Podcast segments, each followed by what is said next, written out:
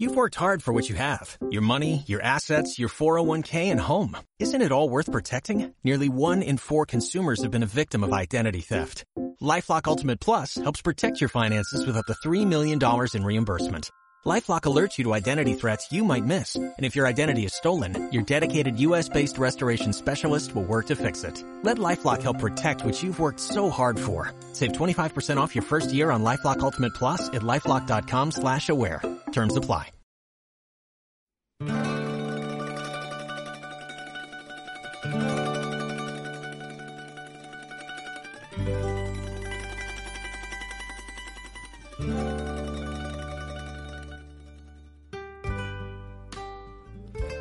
Oli, estás entrando en paraíso pepístico. Advertimos con delicadeza que lo que escucharás a continuación son cuatro voces muy amigas, hablando de lo que le sale del papo gordo. Nuestra única fe, la mesa camilla y una horchata con café. Granizado. Somos Natalia, Julia, Edurne y Sonia y tenemos un podcast. El podcast de las pepis.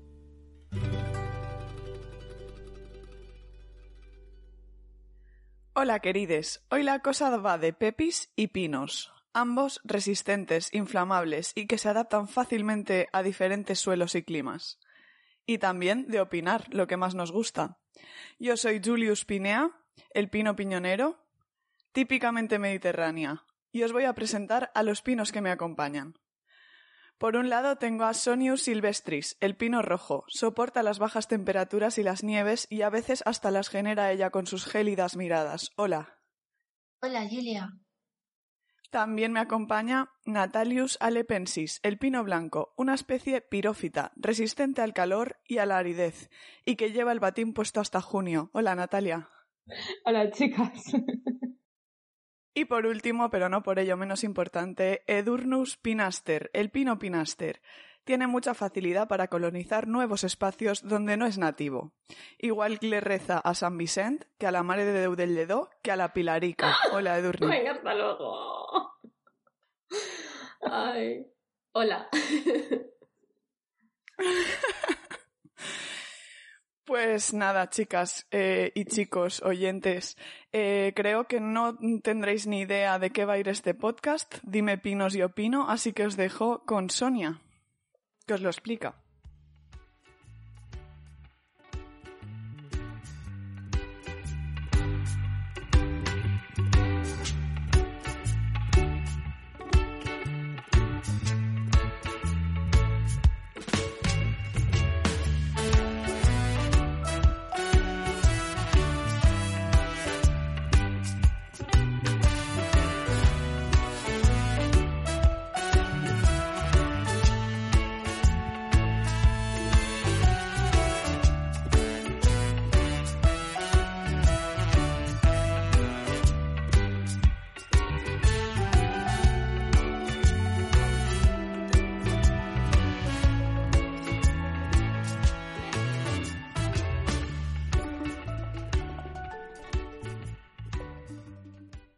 Hola oyentes.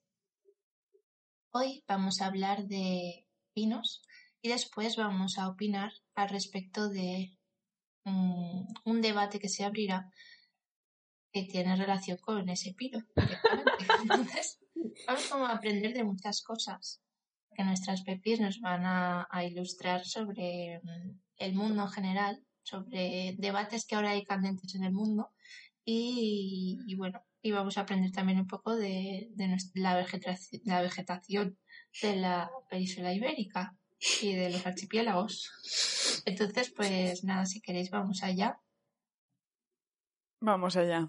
¿Estáis preparadas, Pepis? ¿Cómo os veis? Yo nací preparada para esto. Al final se trata de que nos metamos en jardines, ¿no? Así que, venga, si queréis empezamos. Yo Sí, confío, Sonia. Bueno, abrimos el, eh, este, esta sección con el Pinus alepensis, que ya lo ha presentado Julia, creo, que es el pino carrasco. Sabéis que es un árbol originario de la región mediterránea, como casi todos los pinos.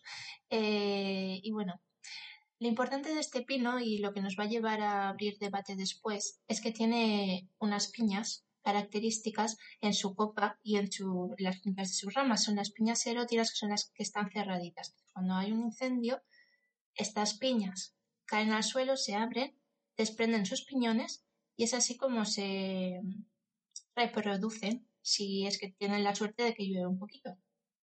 Entonces, vamos a opinar aquí sobre, a ver si os parece bien, sobre vivir eh, en un edificio.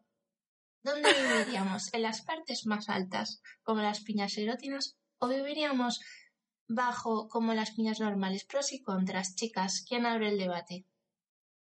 Natalia tiene una opinión al respecto, que yo lo sé. Natalia es una piña serótida. ¿Lo he dicho bien? Serotina. Serotina. Sí. Yo, a ver, siempre que pueda, intentaré buscar pisos altos. Eso ahora me está dando problemas, la verdad. Pero mejor vivir en las alturas en la medida de lo posible sí que me gusta, la verdad. Tampoco lo he hecho todavía nunca, pero me hace mi ilusión. Creo que, pues no sé, una tiene altura, a poder ser si no tiene vecinos de arriba, pues no le molestan los de arriba. Eh, muchas veces esos pisos con altura suelen traer una buena terracilla. Entonces, pues, jolín, yo, yo lo veo hablando de terracillas en pisos altos, Edurne también tiene una opinión, ¿no? Hmm. Yo soy fan. Yo, como Natalia, además sí que he tenido la experiencia de vivir en altura y muy bien, muy bien, me gusta. No sé si Sonia opina exactamente lo contrario, ¿puede ser? Yo, la verdad es que no sé eh, a qué os referís por altura porque la verdad que no vivimos en una ciudad en la que los pisos sean extremadamente altos, ¿no? A lo mejor si nos vamos a Nueva York, pues hablaríamos de otro tipo de altura. Entonces, ¿por qué os referís a altura? ¿A partir del tercer o cuarto piso? Pues a ver, depende, ¿no? Depende de cuántas alturas tenga el edificio.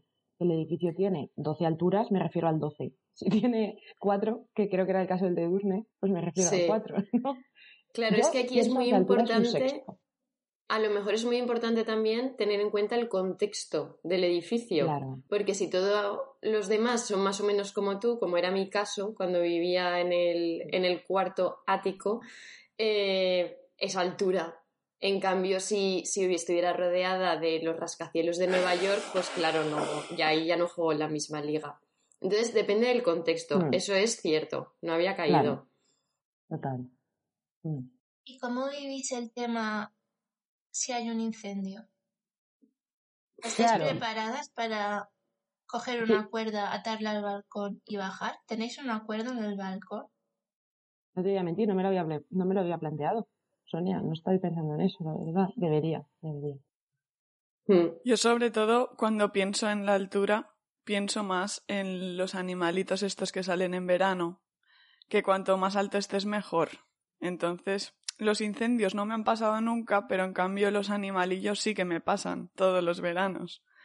Si hay un incendio, pues. Es que a mí eso. no sé si sería como el Pinus alepensis, igual no sobreviviría al incendio, no lo aprovecharía para reproducirme como él.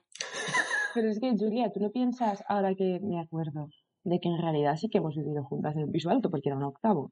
Y ahí también tuvimos animalitos.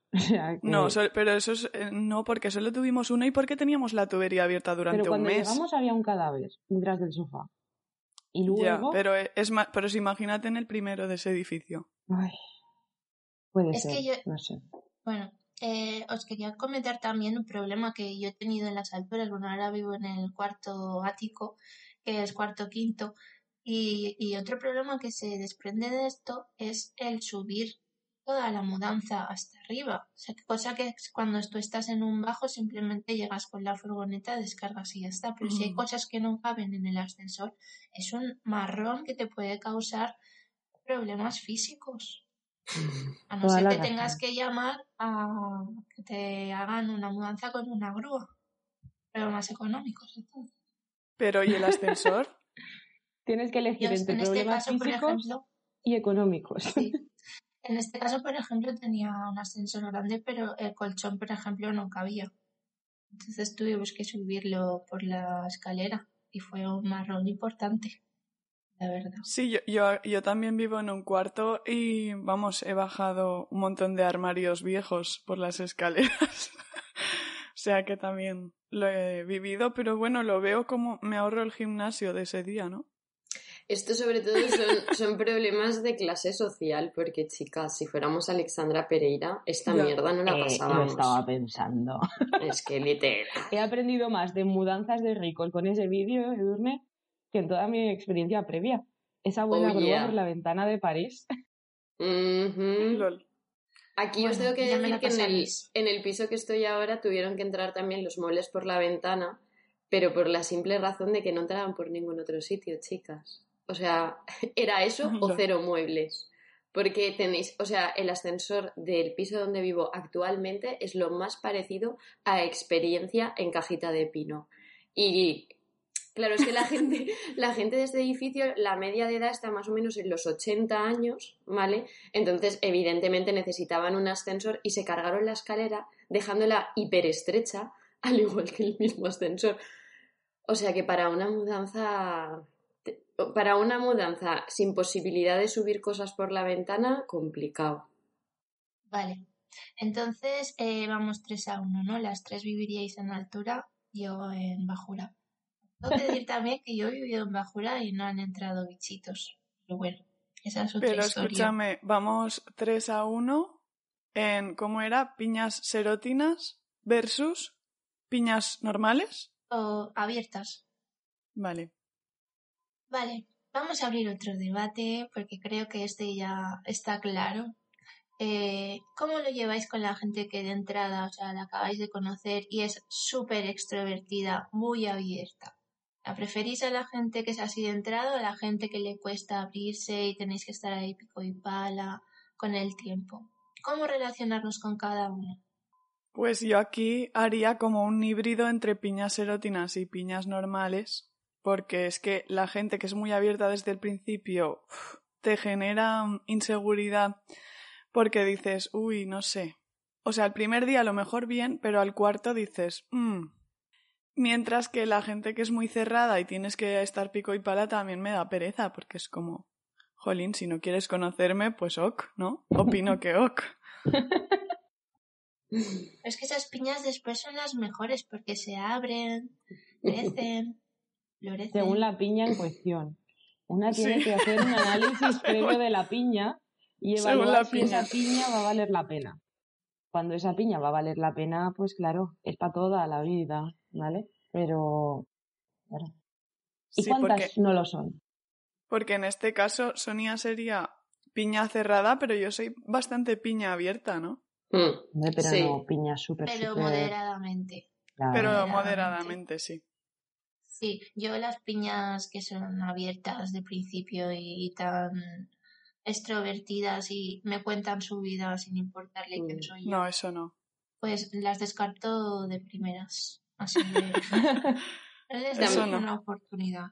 También os digo que esas piñas a veces nos han dado la vida, ¿eh? esas, piñas, esas piñas que nos han contado intimidades eh, han hecho nuestras putitas delicias. O sea, que no las descartemos así. Piñas. Efectivamente. también hay también hay influencers que son un poco así, lo que también nos dan la vida. Pero en plan que no nos las quedamos para nosotras.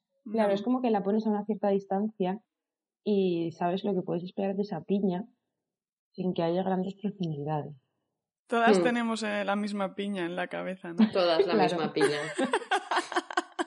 Yo he tenido dos piñas. ¿eh? esa piña de repente un día se cierra, es como muy raro, ¿no? Sí. bueno. Tiene issues mentales cuando se cierra. Otro debate al respecto del Pinus alepensis es ¿gente oportunista? ¿Cómo lo llevamos eso? Hombre, opino que es mal siempre, ¿no? La gente oportunista. La piña oportunista no agarra en este bosque. Es que este pino yo creo que es como... O sea, este pino que aprovecha un incendio para, para reproducirse es como la gente que dice que, que el confinamiento le vino bien para crear su empresa, ¿no? O sea, es gente de... o sea, este pino es así un poco. Entonces, eso mal, ¿no? Aprovecho que el mundo está en llamas para mis cositas. Sí. Claro, o aprovecho que este banco le ha quitado el piso a una familia para comprármelo más barato. Este, este tipo de cosas. Sí, sí. Pero en general ser oportunista es algo que una también tiene que desarrollar en la vida. Porque yo, por ejemplo, cuando hacía la carrera, habían ahí como muchas piñas oportunistas que iban después de clase a hablar con el profesor, no sé, hablaban mucho en clase, cosas así, y decía, uy, esto, eso porque lo hacen, eso para qué, no sé qué, qué pereza. Y después me di cuenta cuando eran las evaluaciones finales que... que todo tenía un sentido. Era importante, ¿sabes? La magia de los despachos. Yo lo que pasa es que siempre me preguntaba, ¿y la gente qué hace ahí? O sea, a mí no se me ocurría un motivo objetivo de que, no me diera vergüenza para pasearme todo el día por aquellos despachos. No sé, nunca lo entendí. Siempre fui con mucha pereza cuando tenía que ir alguna vez. No sé. Eso se lleva también mucho en la universidad, mm, la de pasearte despachos, luego es la gente que acaba pues haciendo ahí la beca con el doctorado, casi sí, o sea, casi todos los que tal. y dices, bueno, pero a cambio de qué, ¿no? De, de ir de ir eh, lamiendo culos toda la vida. Tener amigos y que quieras tener esas relaciones sociales. Es que no lo entiendo porque no creo que tuvieran tiempo para mucho más, para socializar de otros modos. No, porque había muchos profesores a, los que pelotear. Es que mm, cinco por trimestre al menos. Pues, últimamente estoy pensando en, en las reglas que hay en Estados Unidos al respecto, porque allí, bueno, es que estoy viendo unas películas que son sobre universitarios eh, estadounidenses, ¿vale? Y es que cuando acaban el instituto, como que tienen que pelearse por ver a qué universidad van y les envían unas cartas. Entonces, eso me parece como muy competitivo todo. Y ahí, si no eres pino oportunista, no eres nadie. Más, más, te voy a decir. Si, no, eres, si no eres si no eres pino forrado en, oro, no, no, no. La cosa es, yo, me hace mucha gracia lo de las universidades. A mí en Estados Unidos es un tema que siempre me ha. Desde que vi las chicas Gilmore y viví esa aventura de entrar en Yale de Rory, mm, es un tema que me gusta. Sí, qué fuerte es Yale. Y, me hace mucha gracia lo de que te llegue la carta, ¿no? Ahora ya, me ahora ya creo que las últimas películas ya no llega carta, sino que lo miran en internet, si te han admitido o no. Pero cuando les llegaba carta, que si te tocaba el sobre pequeño, era que te habían rechazado, pero si te llegaba el sobre grande, era que te habían admitido. Entonces tú ya veías ahí, o sea, solo abriendo el buzón encontrabas un rechazo o la alegría. Me resulta muy curioso. ¿Qué, forma de crear ansiedad sin, sin cumplir todavía la mayoría de edad ni nada. Meanwhile, eh, Sonia, creo que la carrera de Sonia era la nota más alta, pero la nuestra, un 5. es verdad. Ya ves. mi carrera era, era la nota más alta en Valencia, por eso yo me fui a ah. claro. Mm. Vale. Total que yo iba a hacer químicas, por eso me fui a por el 5 en el instituto. Por eso hiciste el científico. Claro. Vale, pasamos a otra especie de pino, que este es el Pinus pinea. Creo que eh, Julia ha dicho que Durne era este pino. ¿Puede ser? Sí, aunque también he dicho que el anterior era Natalia, ¿no? Y ya hemos visto que no era un pino muy fino, lo que pasa que yo he, sacado otras comparaciones. Vale, pues el pino es el pino piñonero de toda la vida, sus piñones nos los comemos, nos encantan. Bueno, no sé, ahora os preguntaré.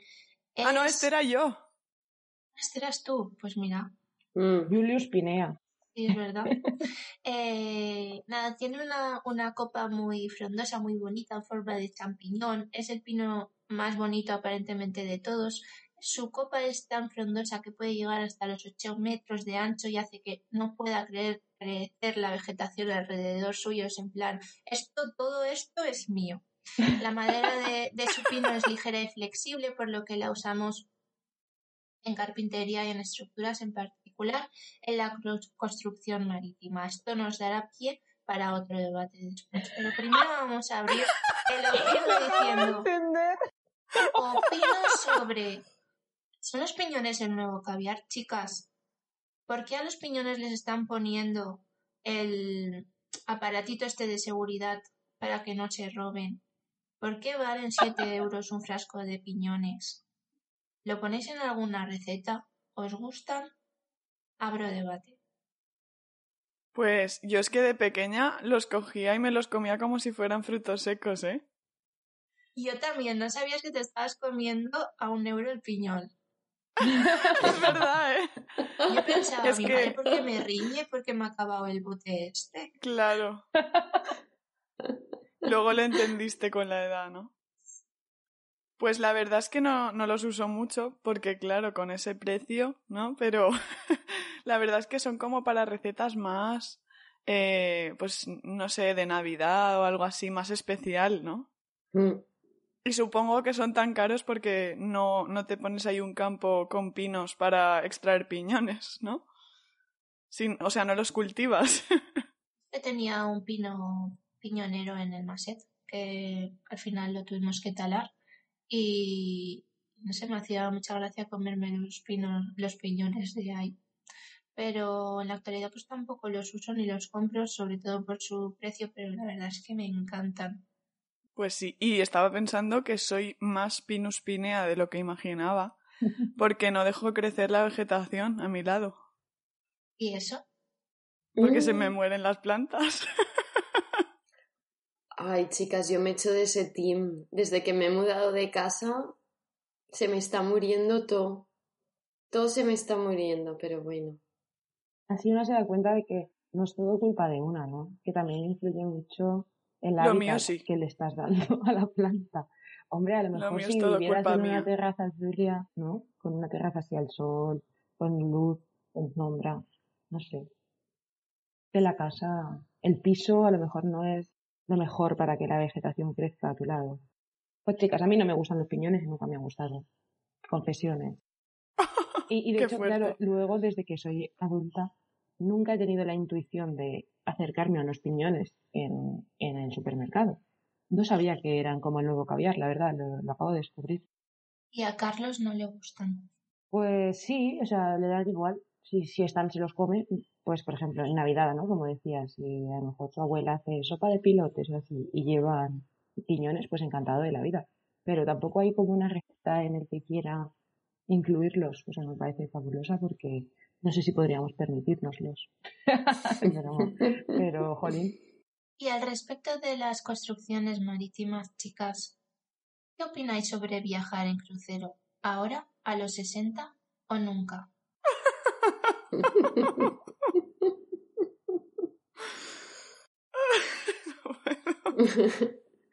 que sí, ¿no? Yo creo pues que sí que, le damos al crucero si, si, si, si no viviéramos una pandemia Podría ser el nuevo, el nuevo Villapancho de las Pepis, quizá, hacernos un viaje en mm. crucero. ¿No lo veis? Yo es que fui en, yo fui en crucero cuando terminé la carrera y la experiencia no me gustó, ¿eh? No. El caso es que tendríamos que sociabilizar mucho. Cuéntanoslo, Julia, ¿cómo fue? Bueno, sin más lo de sociabilizar, que puedes socializar... Bueno, a ver, sociabilizas más con otra gente que en Pancho Villa, que estábamos las cuatro solas, ¿no? Pero pero no sé, es como vas a sitios en un barco que a veces se mueve, en los sitios estás cinco horas y en el barco pues lo único que haces es comer y beber, sin más. Ya. Pero chicas, ¿no creéis que hay muchos tipos de crucero y que habría algunos que mm, se adaptarían a nuestros deseos más, más, no inconfesables porque los confesamos rápidamente, pero como que los tenemos ahí guardados de si nos tenemos que mm, nos podemos disfrazar, tenemos que resolver un misterio en ese crucero y a la vez, yo qué sé, visitar Egipto.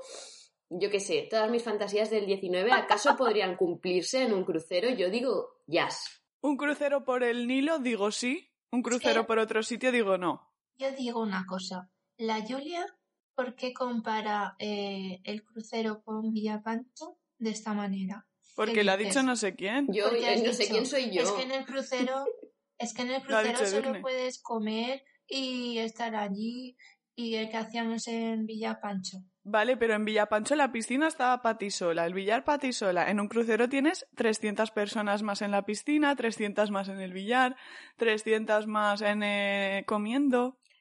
No, es igual. igual hay cruceros para cuatro personas. Sí. y además, los cruceros contaminan mogollón. Pancho Villa, ¿no? bueno, solo la barbacoa que hicimos.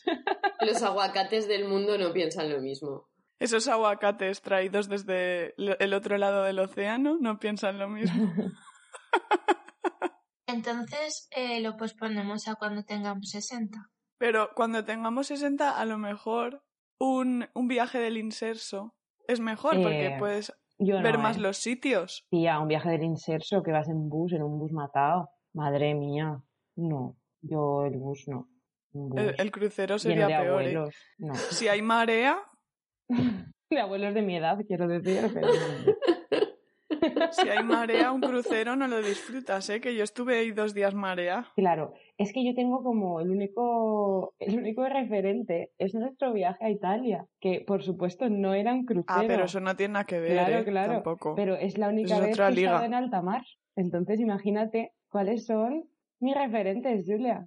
Eh, no, me apetece repetir esa experiencia. O sea... Aquel ferrico chambroso en el que la sala donde dormíamos de butacas eh, se convirtió en el vomitadero de repente, de, la noche a la mañana, literal. Uh. Bueno, yo estuve siete días en el crucero y cuando bajé estuve dos días con el síndrome del crucero, ¿eh? Que es que se te mueve la tierra como si estuvieras eh, aún en el barco. O sea, es que no recomiendo nada esa experiencia. Y menos con 60 años, que te pasa eso y ya te hacen la semana, ¿eh? A mí mucho no me apetece, ni ahora ni con 60, pero conforme lo ha vendido Edurne, tenía, claro, tenía su intríngulis. Podría arriesgarme a estar dos días mareada. Claro. También os digo que si no, no había caído yo en el tema de Julia, que en ese caso podríamos cambiar barco por eh, tren y hacer la misma experiencia, pero por tierra. A ver, yo, mi sueño es un tren histórico. O sea, ¿vale? Por el norte de España, el de Andalucía, o sea, es que me da igual. O sea, un tren súper lujoso y decimonónico. ¡Wow! O sea,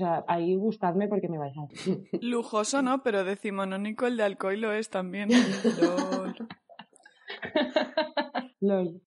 Muy bien, chicas. Pues eh, crucero descartado. Y ahora vamos a opinar, si os parece bien, sobre lo casero que es este pino. ¿La gente casera bien o mal, chicas? ¿Me puedo tomar esta pregunta como un ataque personal?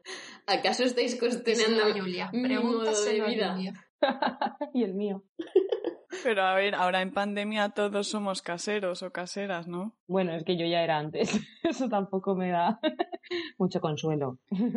Yo no lo era antes, la verdad, pero le pilla el gusto, o sea, bien, pero también su poquito de salir, ¿eh? Claro, eso no está reñido con ser casera, ¿no? Pero en la pandemia nos da la sensación de que a lo mejor antes un fin de semana no hubiera salido y no hubiera pasado nada, pero ahora es como, como no puedo, me apetece más. Pues a mí no, chicas, debo confesar que de hecho es un alivio cuando llega el fin de semana y digo, puedo estar tranquilamente en casa la verdad, os lo digo. O sea, me gustaría también alternar eso con un rato, otro rato, de hacer cosas, de vernos, pero, pero vamos, que no me parece un mal consuelo saber que puedo estar tranquilamente en casa. Me parece que lo tenemos todo, todo súper a mano ahora mismo. Tenemos unas casas súper confortables, somos muy privilegiados en ese sentido. Parece, ¿no? Sí, yo ya sabéis que en este team soy soy Team Natalia, que Team Casa, Team Casera, Team Mi Gato, Manta, Sofá. Libro ahora que últimamente estoy leyendo más que hacía años, que, que, es también muy agradable. Y sí que es verdad que pues eso que nos gusta combinarlo, salir, pasear, mm. eh, no sé, visitar la ciudad, pero que a veces cuando, cuando salgo y quedo y eso, luego cuando vuelvo a casa es como muy reconfortante, decir, mmm, y ahora mi casa, por Dios. Salgo más por ese momento de cuando llegas a casa y te desnudas y de repente llevas el chándal. No lo sé. Entonces, chicas, cuando quedamos es una tortura, ¿no? Luego volver a casa os reconforta. pensando en no. quiero ir a casa, no pues yo no soy todo lo contrario, chicas. Yo estoy en casa es porque estoy obligada, pues tengo que estudiar, pero si no, yo estaría siempre callejeando. Bueno, o sin callejear fuera. claro, es que ya no es tan bien, claro, tener que estudiar, tener que corregir, preparar clases, eso es la muerte. O sea, a mí lo que me gusta mm. de mi casa es cuando ya no tengo que hacer nada más que lo que yo quiera hacer en ese determinado momento, ¿no? O sea, y estar en casa y estar en casa, fueron pues noticias. Pero... No, yo si pudiera escoger un hobby no sería estar en casa, y estar fuera. si, lo, si fuera como hobby, que no estabas estudiando. Mm. Claro, a mí me pasa que, por ejemplo, si estuviera muchos fines de semana haciendo cosas, luego hay uno que dices, va, me quedo en casa, pero también hacer cosas fuera, si no, se hace eterno, tanto tiempo así como ahora. Por ejemplo, echo de menos obviamente hacer lo que queramos. Eso siempre lo vamos a echar de menos porque a una le gusta su libertad. Y echo de menos poder hacer mm, lo que quiera fuera de aquí, es decir, preparar un viaje, irme aquí, irme allá. Pero así como hay gente que, que a lo mejor llega el fin de semana y necesita tener un plan para mediodía, un plan para la cena, un plan ah, para el día siguiente. Tampoco. Y hay, hay mucha gente que es que preferiría no pisar su casa. Y esa sería su forma esa sería su forma de ocio favorita, tener un plan para cada cosa y, y, paso solamente para cambiarme. Yo es como, si tengo en un fin de semana dos planes, es como que ya siento que necesito también guardarme tiempo para estar en mi casa, en mi sofá. Eso también me, me recarga las pilas. Si no, llego el lunes y estoy hecha una mierda. O sea, combinar. Lo ideal para mí es combinarlos y darle a la casa también su protagonismo. ¿Y no pensáis que cuando termine del todo la pandemia, más o menos, eh, habrá muchísimos planes que se nos han acumulado y la gente no parará de decir, de hacer cosas, gente ya no con la que te apetece, sino gente que no ves de hace mucho tiempo y es un poco más random y que se te acumularán las cosas y tal. Es que eso ya pasó en verano y ya me hago bien. En verano ya fue un poco así. De la gente que necesitaba salir, la gente que de pronto, personas con las que de normal no tienes ningún contacto, era imperativo verte con esas personas, que es como, pues, igual no era necesario, ¿no? Y ha, ha habido que sortear cosas, claro, ha habido que sortear. ¿Están acaso por llegar los felices años 20? Again. Eso se comenta, ¿no? Yo creo que sí. Hmm. sí. Sí que es verdad que hay una cosa que en este, en relación a este tema, yo os he venido diciendo, y es que cada día más me apetece un día, que probablemente con un día ya lo tenga, que no me haga falta más, salir de fiesta. Me apetece. A mí también, nunca me ha pasado. Es la primera vez en mi vida que me pasa eso. Eh, con casi 30, ¿eh? ¿eh? Ya era hora también. Sí. Nunca me había pasado, chicas. Hombre, es que, o sea, es que a veces recuerdo cuando fuimos a Zaragoza y fuimos a la coctelería aquella. Oh, yeah. Con un halo de nostalgia. sí. Pues bueno, digamos que la Edurne y la Natalia les gusta mucho estar en casa y la Sonia y la Julia pues saldrían de vez en cuando. bueno, sí. eh, Vamos a hablar ahora, si os parece bien, de mi pino, el que me ha adjudicado Julia. El pino silvestris, pino silvestre o pino rojo. Digamos que es muy resistente al frío, esto no se acompaña con mi manera de ser, pero por otra parte se puede criar a mucha altura. La mitad del tronco para arriba se vuelve roja. Tiene unas... Este pino se caracteriza porque tiene las ramas de abajo como que las va tirando a medida que, o sea, se le van secando y las va, las va tirando a medida que pasa el tiempo. Entonces, cuando hay un incendio, por abajo no se quema porque no hay vegetación. Bueno, es una manera de sobrevivir a ello. Entonces, quiero, que opinemos sobre estrategias para sobrevivir en un ambiente asilvestrado. Por ejemplo, cuando habéis ido a, pasear por la naturaleza, ¿Habéis tenido que desarrollar algún tipo de estrategia? ¿Lo pasáis mal con algo en concreto? Mm, ¿Qué miedos tenéis? Tengo que decir que cuando has dicho ambiente asilvestrado, lo primero que se me ha venido a la cabeza ha sido el instituto. O sea, intentar en las clases. No, que sí, porque no sé, después de la pandemia, el hecho de que los alumnos lleven seis meses sin estar en un centro, aunque sí que hayan estado recibiendo clases, a mí me da la impresión de que han venido con un poquito menos de normas no sé, pero bueno, quitando eso... Asilvestrados. Asilvestrados. Pero quitando, quitando esa primera sensación, a mí me da, yo lo paso muy mal en naturaleza cuando, cuando tengo que ir por una superficie muy rocosa, de estas mm, rocas que además es muy fácil que se suelten. Eh, es un espacio muy pequeño y siento que me voy a caer todo el tiempo, porque además no suelo tener un calzado que, que acompañe. Es, en ese rato lo paso muy mal y probablemente adelgace kilos, porque sudo muchísimo de, del miedo a morir, literal. Y mi estrategia. Pues a mí lo que. No sé. Mm, cerrar los ojos. No, cerrar los ojos no, pero. Pero agarrarme fuerte a todo lo que pillo. Eh, ir, en cuclillas. Eh, no sé. Pero yo creo que tú sabes, tú misma sabes la estrategia que es comprarte un buen calzado. Ya, ya, pero una vez estoy sí, ahí. unos bastones. Mm, sí. Sí, sí, sí, puede ser. Es que a la montaña cambia mucho de ir preparada no, en verdad, mm. porque si no es como un poco tortura en algunos tramos. A mí el miedo que me que tengo yo cuando cuando voy a un ambiente asilvestrado es uno, perderme porque no tengo orientación cosa que si voy con gente que sabe dónde va, pues ya me quedo tranquila, pero si fuera sola sería impensable si no es un sitio donde ya he ido muchas veces, ¿vale? Yo, por ejemplo, en mi pueblo hay sitios que sí que sé ir porque los he hecho, las rutas las he hecho muchas veces y ahí puedo ir sola, pero si no, imposible, porque sé que me perdería 100% seguro, tendrían que venir los bomberos, me harían pagar una multa por tonta, o sea, sería horrible. Y, y, también otro miedo que ya sabéis que tengo es a las alturas. Si hay que pasar un puente, todo esto, eso sí que es más complicado, pero yo intento superarme, ¿eh? lo sabéis. Sí, tu estrategia ahí es, es acaso Sonia cantándote para relajarte en las alturas y diciéndote cosas. O chillar y pasarlo muy rápido.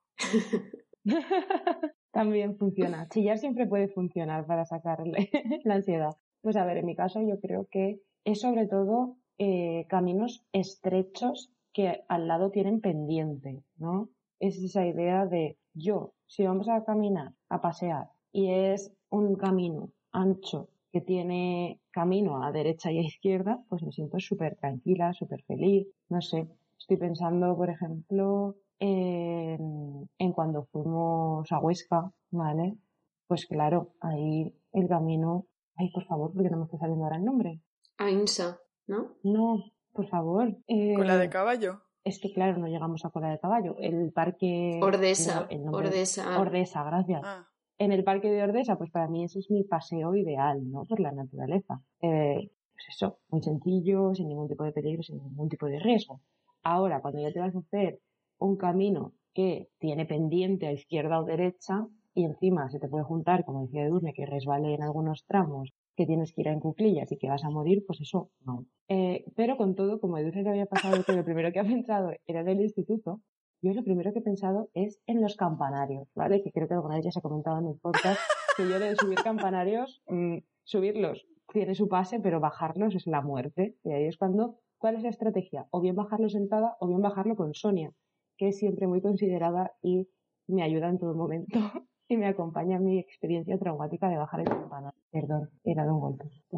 No sé por qué, no es muy asilvestrado, pero es un gran temor. ¿Y el tuyo, Sonia? Pues, eh, bueno, yo te quería recomendar a ti, Julia, un GPS de montaña, que puedes tenerlo en un, en un reloj, pero son más caros, pero hay algunos pero es que, aún así, ¿eh?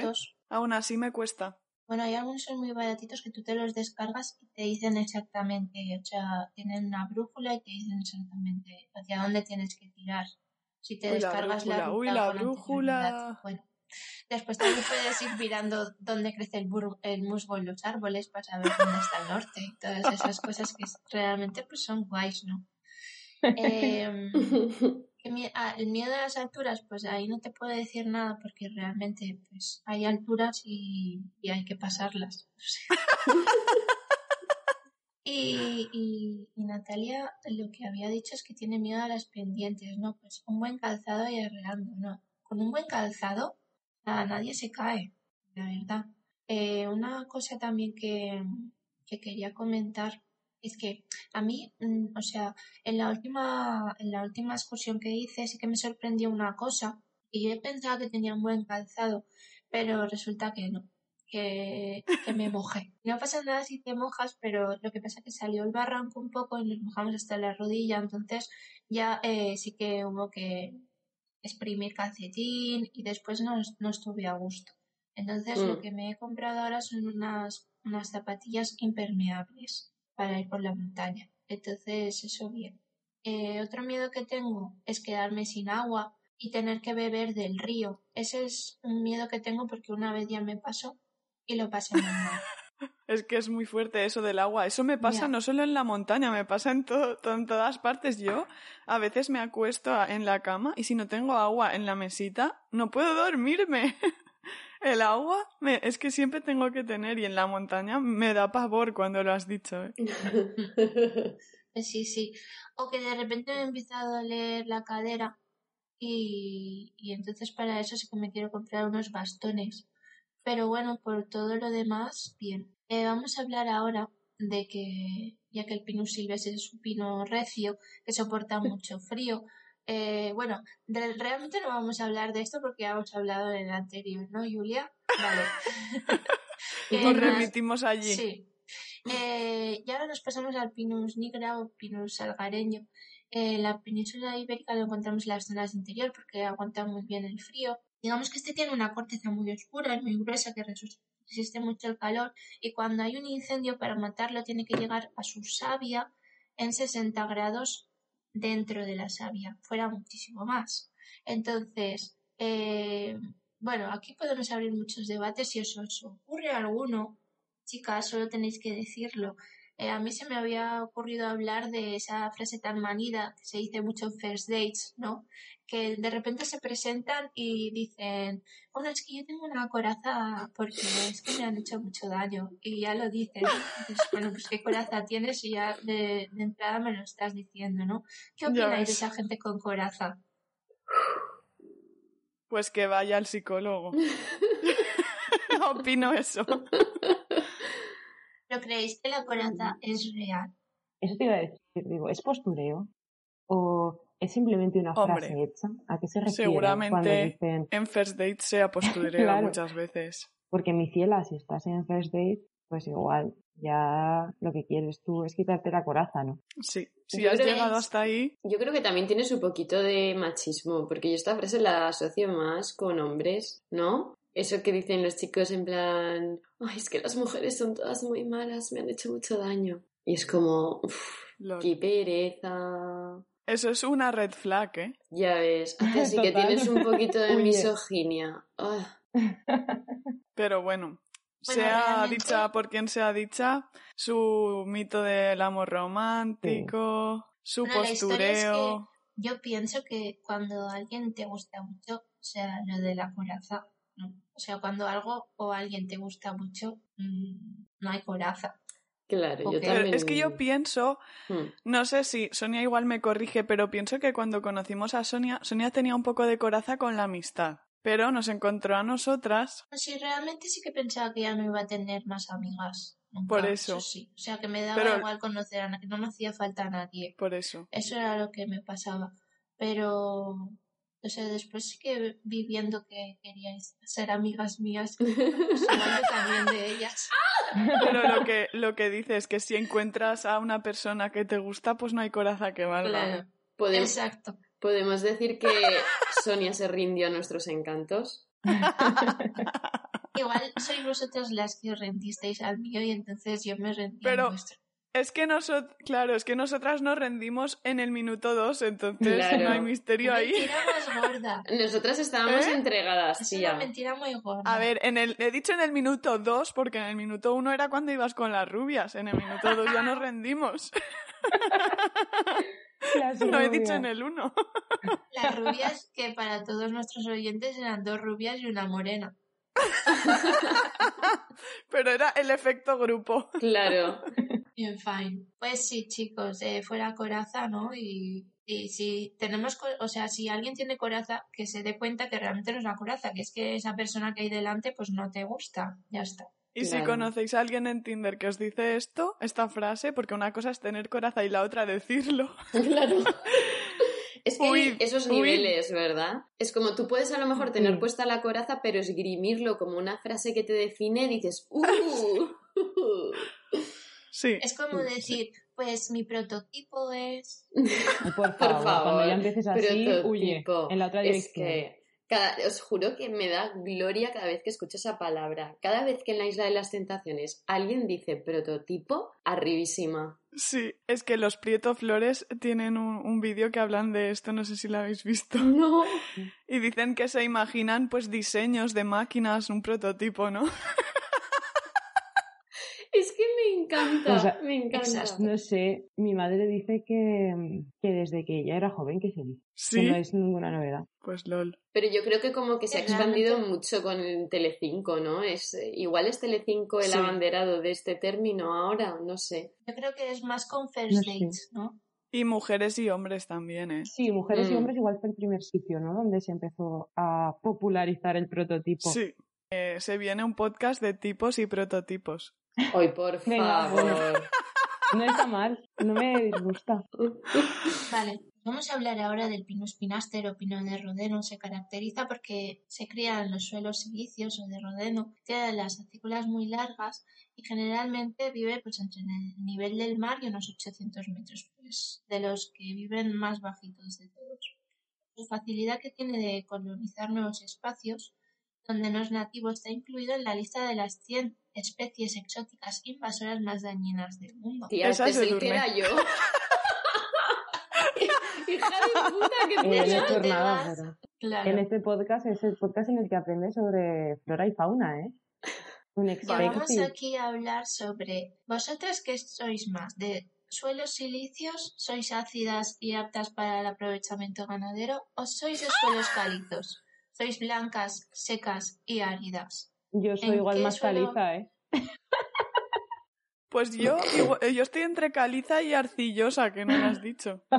No, no he hablado del arcilloso porque los pinos suelen criarse o en silicio o en calizo. Es que Pero si quieres en el arcilloso no se crían. Más caliza, caliza. Eh, sí, bien de blanca, bien de árida. Yo es que aún estoy superando que Julia me haya nombrado una de las especies exóticas invasoras más dañinas del mundo. Entonces no sé dónde encuadrarme en cuanto a suelo. O sea, no, no supero, ¿vale? Claramente calizo. Pero a ver, que el de Natalia es el pino oportunista, no te ofendas. Aquí hay para todos, para todas. Yo diría Menos yo que me he puesto el más chulo. Yo diría que soy que sois muy ácidas realmente, ¿no? porque tenéis el humor sí, también. ácido, mejor dicho. Pero lo del aprovechamiento ganadero. Ahí es donde flaqueamos. Hombre, pues yo creo que nuestras carnes están muy aptas para el consumo. Eso sí. O sea, que somos... Eso sí.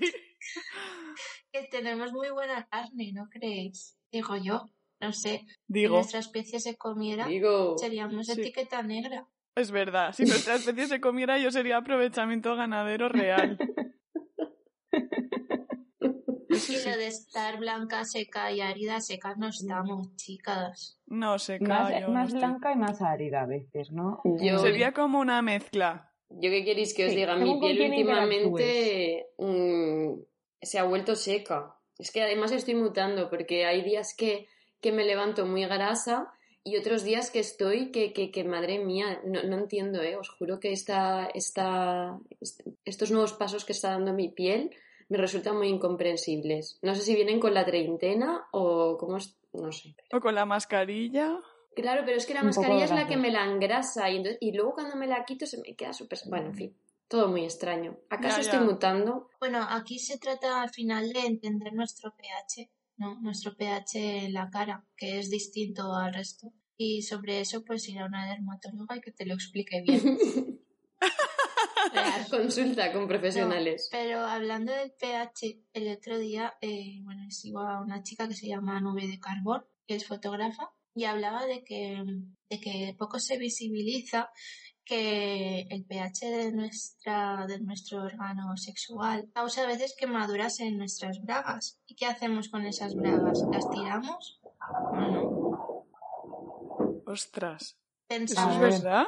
Pensamos que no, que nadie eh, tiene quemaduras en las bragas e idealizamos eso. nos ponemos albaslips cuando es algo plástico eh, que no hace bien. Pero quemaduras en las bragas quieres decir, porque, a ver, yo lo que tengo eh, son mm, las bragas llenas de manchas porque mm, muchas veces me confío con el tema de la regla y, y, se me manchan, ¿vale? O que me quito, mm, dejo de ponerme nada antes de tiempo y ¡pam! mancha el canto pero quemaduras no, no, no sé, o sea, ¿lo puedes explicar? Porque no sé si lo he identificado. Pues la acidez, la acidez de nuestro flujo hace ah. que, eh, que en las bragas, sobre todo las que son de color, poco a poco vayan o sea, se vaya aclarando, ¿no? Si son negras, pues se va haciendo más como más rojo, esos puntos en los que hay flujo. Yo creo que es el, el flujo este que tenemos en la fase lútea después del pico de, de fertilidad, que es flujo clara de huevo, es muy ácido, ¿no? Y es ese.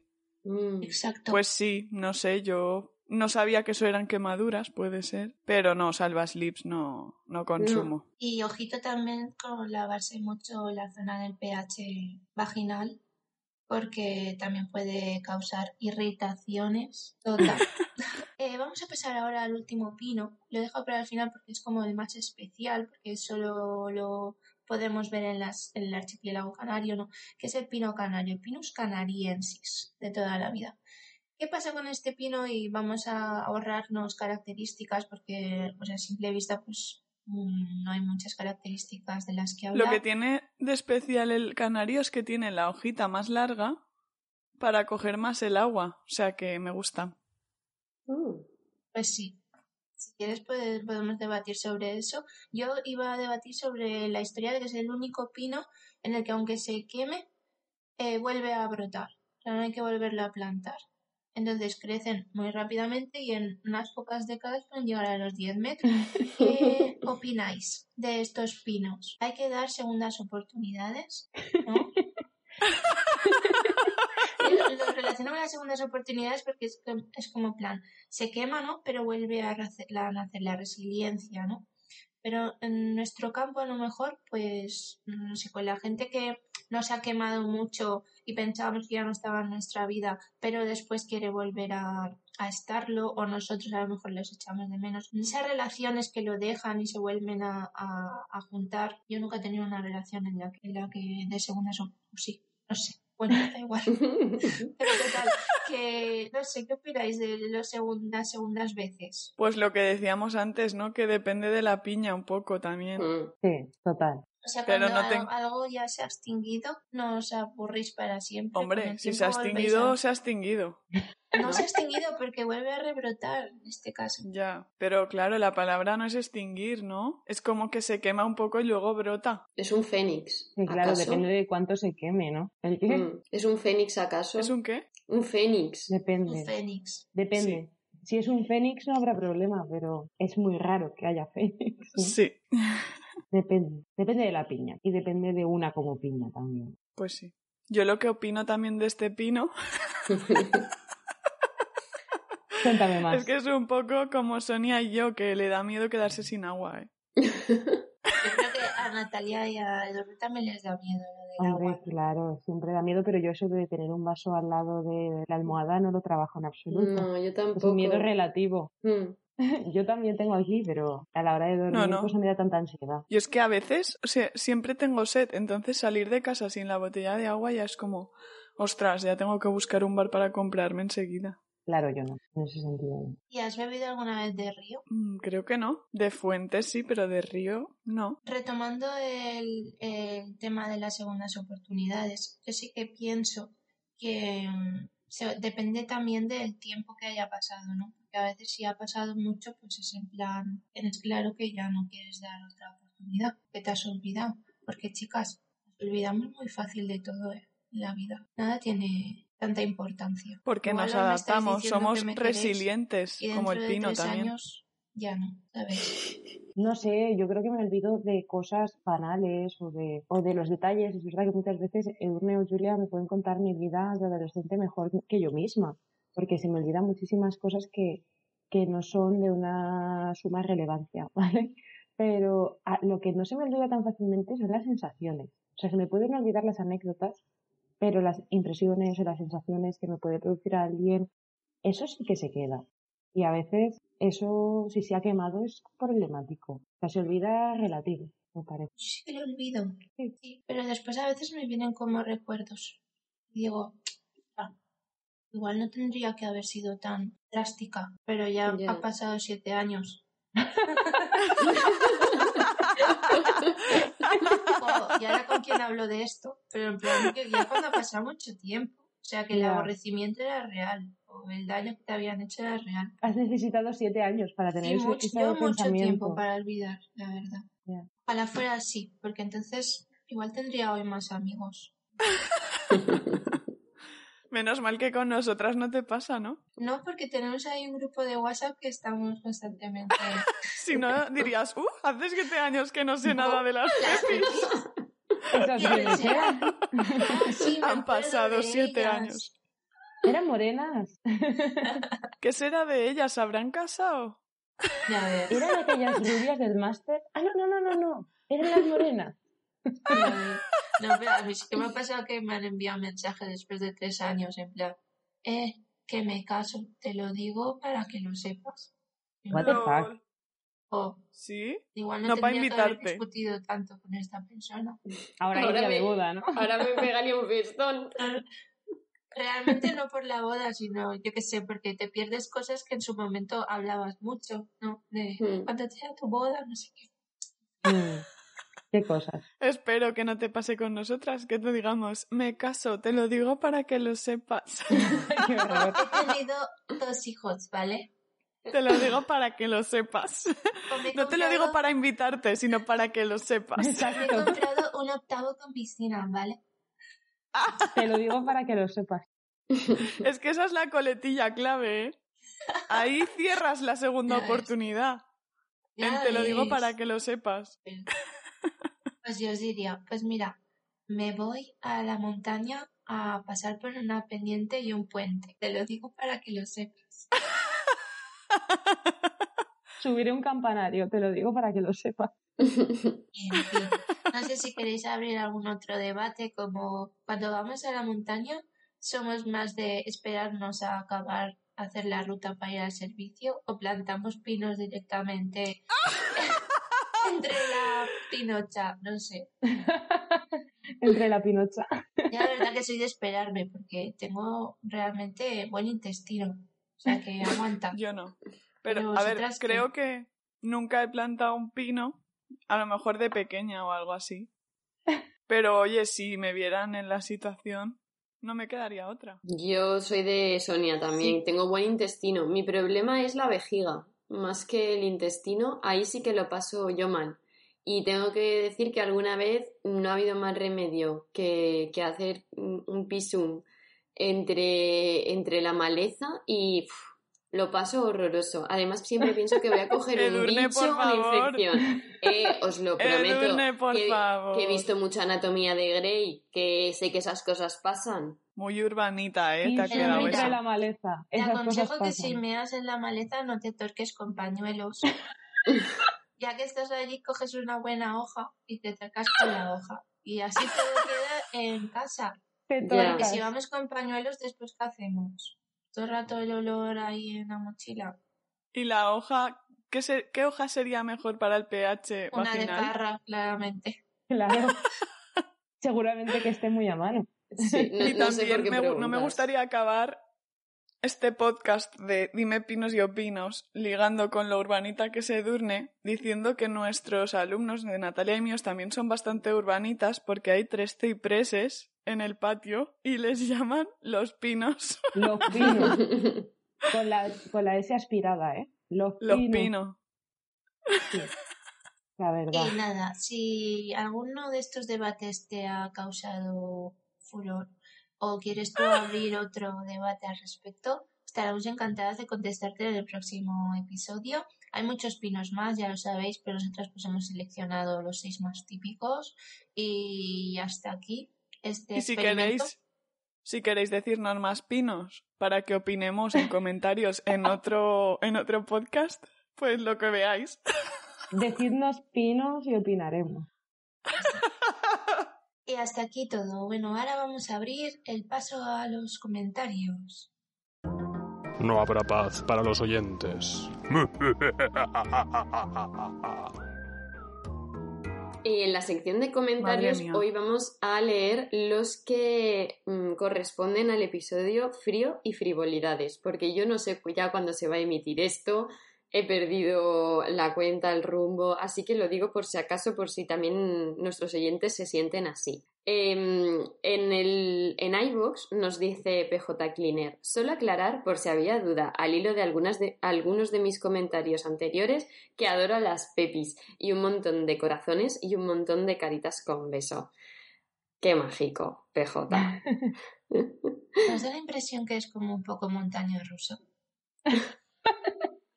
No, porque es que le atizamos un poco. Claro, también se tendrá que revolver el muchacho. Yo a PJ, desde lo de las pibitas, se lo perdono ya todo. Es verdad.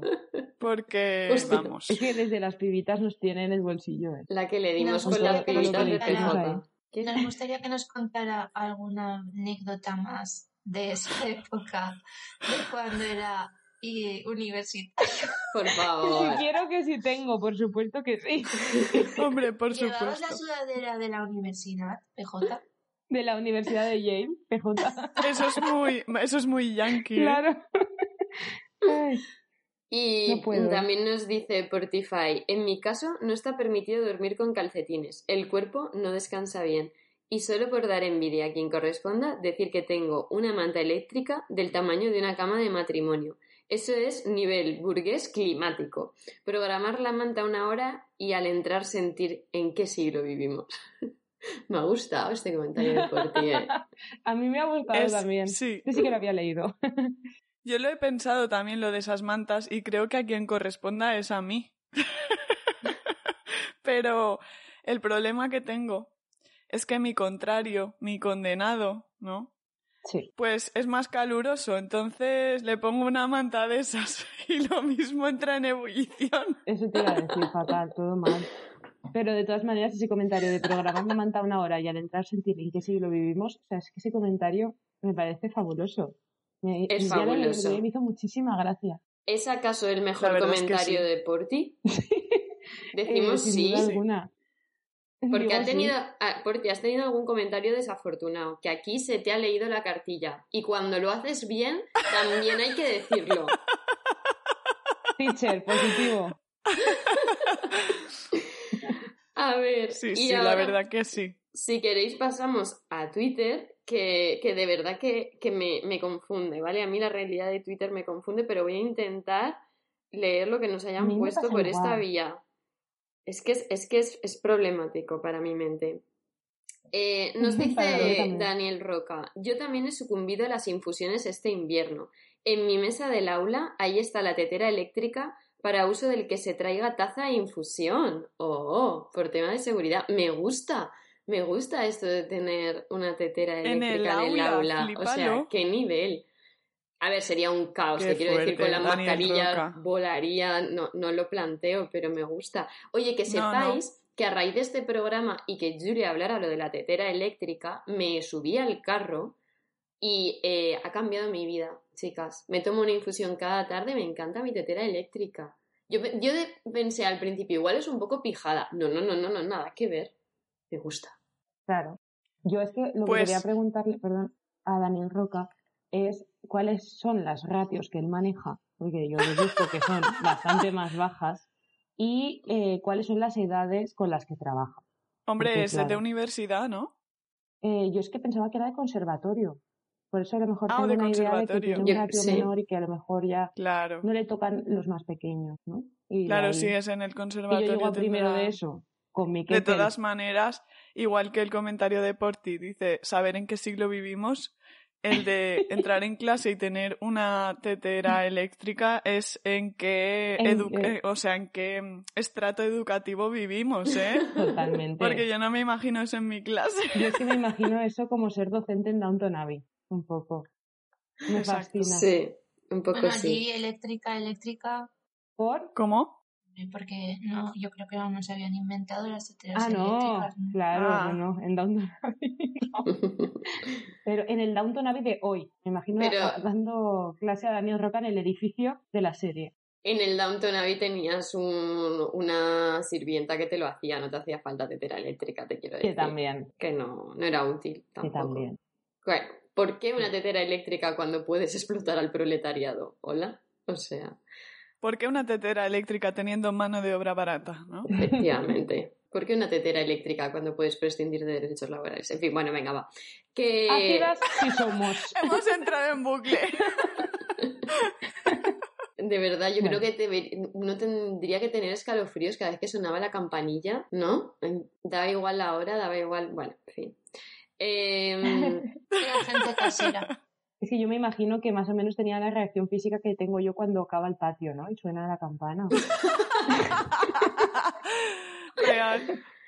Eh, bueno, y Daniel Roca también nos, nos comenta, eh, nos dice, y la bolsita de, de, Natura, que es como las antiguas bolsas de agua caliente para calentar en el microondas y meter en la cama, ¿no la trabajáis? Mi señora no se pasa sin eso. Yo no la trabajo. Daniel Roca. Daniel Roca. Daniel, no tengo microondas. Regálale a tu señora una almohadilla eléctrica. es mucho mejor. la manta de Porti. o la manta de Porti. Es mucho mejor, porque la bolsita está cuando se va, se va eh, el calor, pues ya tienes que volver a levantarte al microondas y la almohadilla eléctrica solo apretar un botón. Es que claro, esas bolsitas de Natura, ¿están acaso llenas de huesos de cereza? O de semillas, ¿no? Pero es que igual allí no hace tanto frío como aquí para que se compren una manta eléctrica. Ya. Si es que a mí me ya una chica de, de Canarias que iba descalza y con vestido corto. Pero puede que, que la señora de Daniel Roca lo trabaje para sus dolencias también. O sea, más sensible a la humedad. Claro. Nunca sabe. Eh, Daniel Roca, pásanos el historial médico de tu señora y nosotras ya buscamos soluciones. eh, Daniel, ya tienes faena. Tienes que mandarnos el historial médico de tu señora y un plan detallado de la programación de tu centro con eh, el plan de contingencia, la programación de aula. Sí. En fin. En fin, bueno, y estos son todos los comentarios, porque no hemos dado mucho espacio, encima van a ser un poco caóticos, porque cada uno van a salir en un programa. Solo os decimos que, como siempre, no desesperéis, que intentaremos leerlo todo y que por favor nos digáis cositas porque nos encantan a las siguientes redes sociales. Eh, por un lado, Twitter, que nuestro, nuestro usuario es arroba pepilucibompod. También nos podéis escribir un correo que estoy hace mucho tiempo que no lo trabajáis a pepilucibon.podcast.gmail.com y por supuesto, y donde más os explayáis y más nos dais mandanguita es en iVoox, dejadnos ahí todos los comentarios que queráis y, y ya estaría, ¿no, chicas? La Pepi siempre exigiendo, ¿eh? No nos está comentando mucho porque es que publicamos tan de seguido que no dan abasto para escuchar. claro. Tiene pinta de comentar. ser eso. Tiene toda la pinta. Es, eso. es que en 15 días no te da. No, pero ¿cuándo lo publicaste, Julia? Hace dos días. No, hace una semana. Ah, sí, fue el domingo. Bueno, no, no menos, cinco días, sí. Tenéis razón. Bueno, cinco días. Y además días entre semana, que siempre te, te dan menos juego. Yo también os voy a decir una cosa.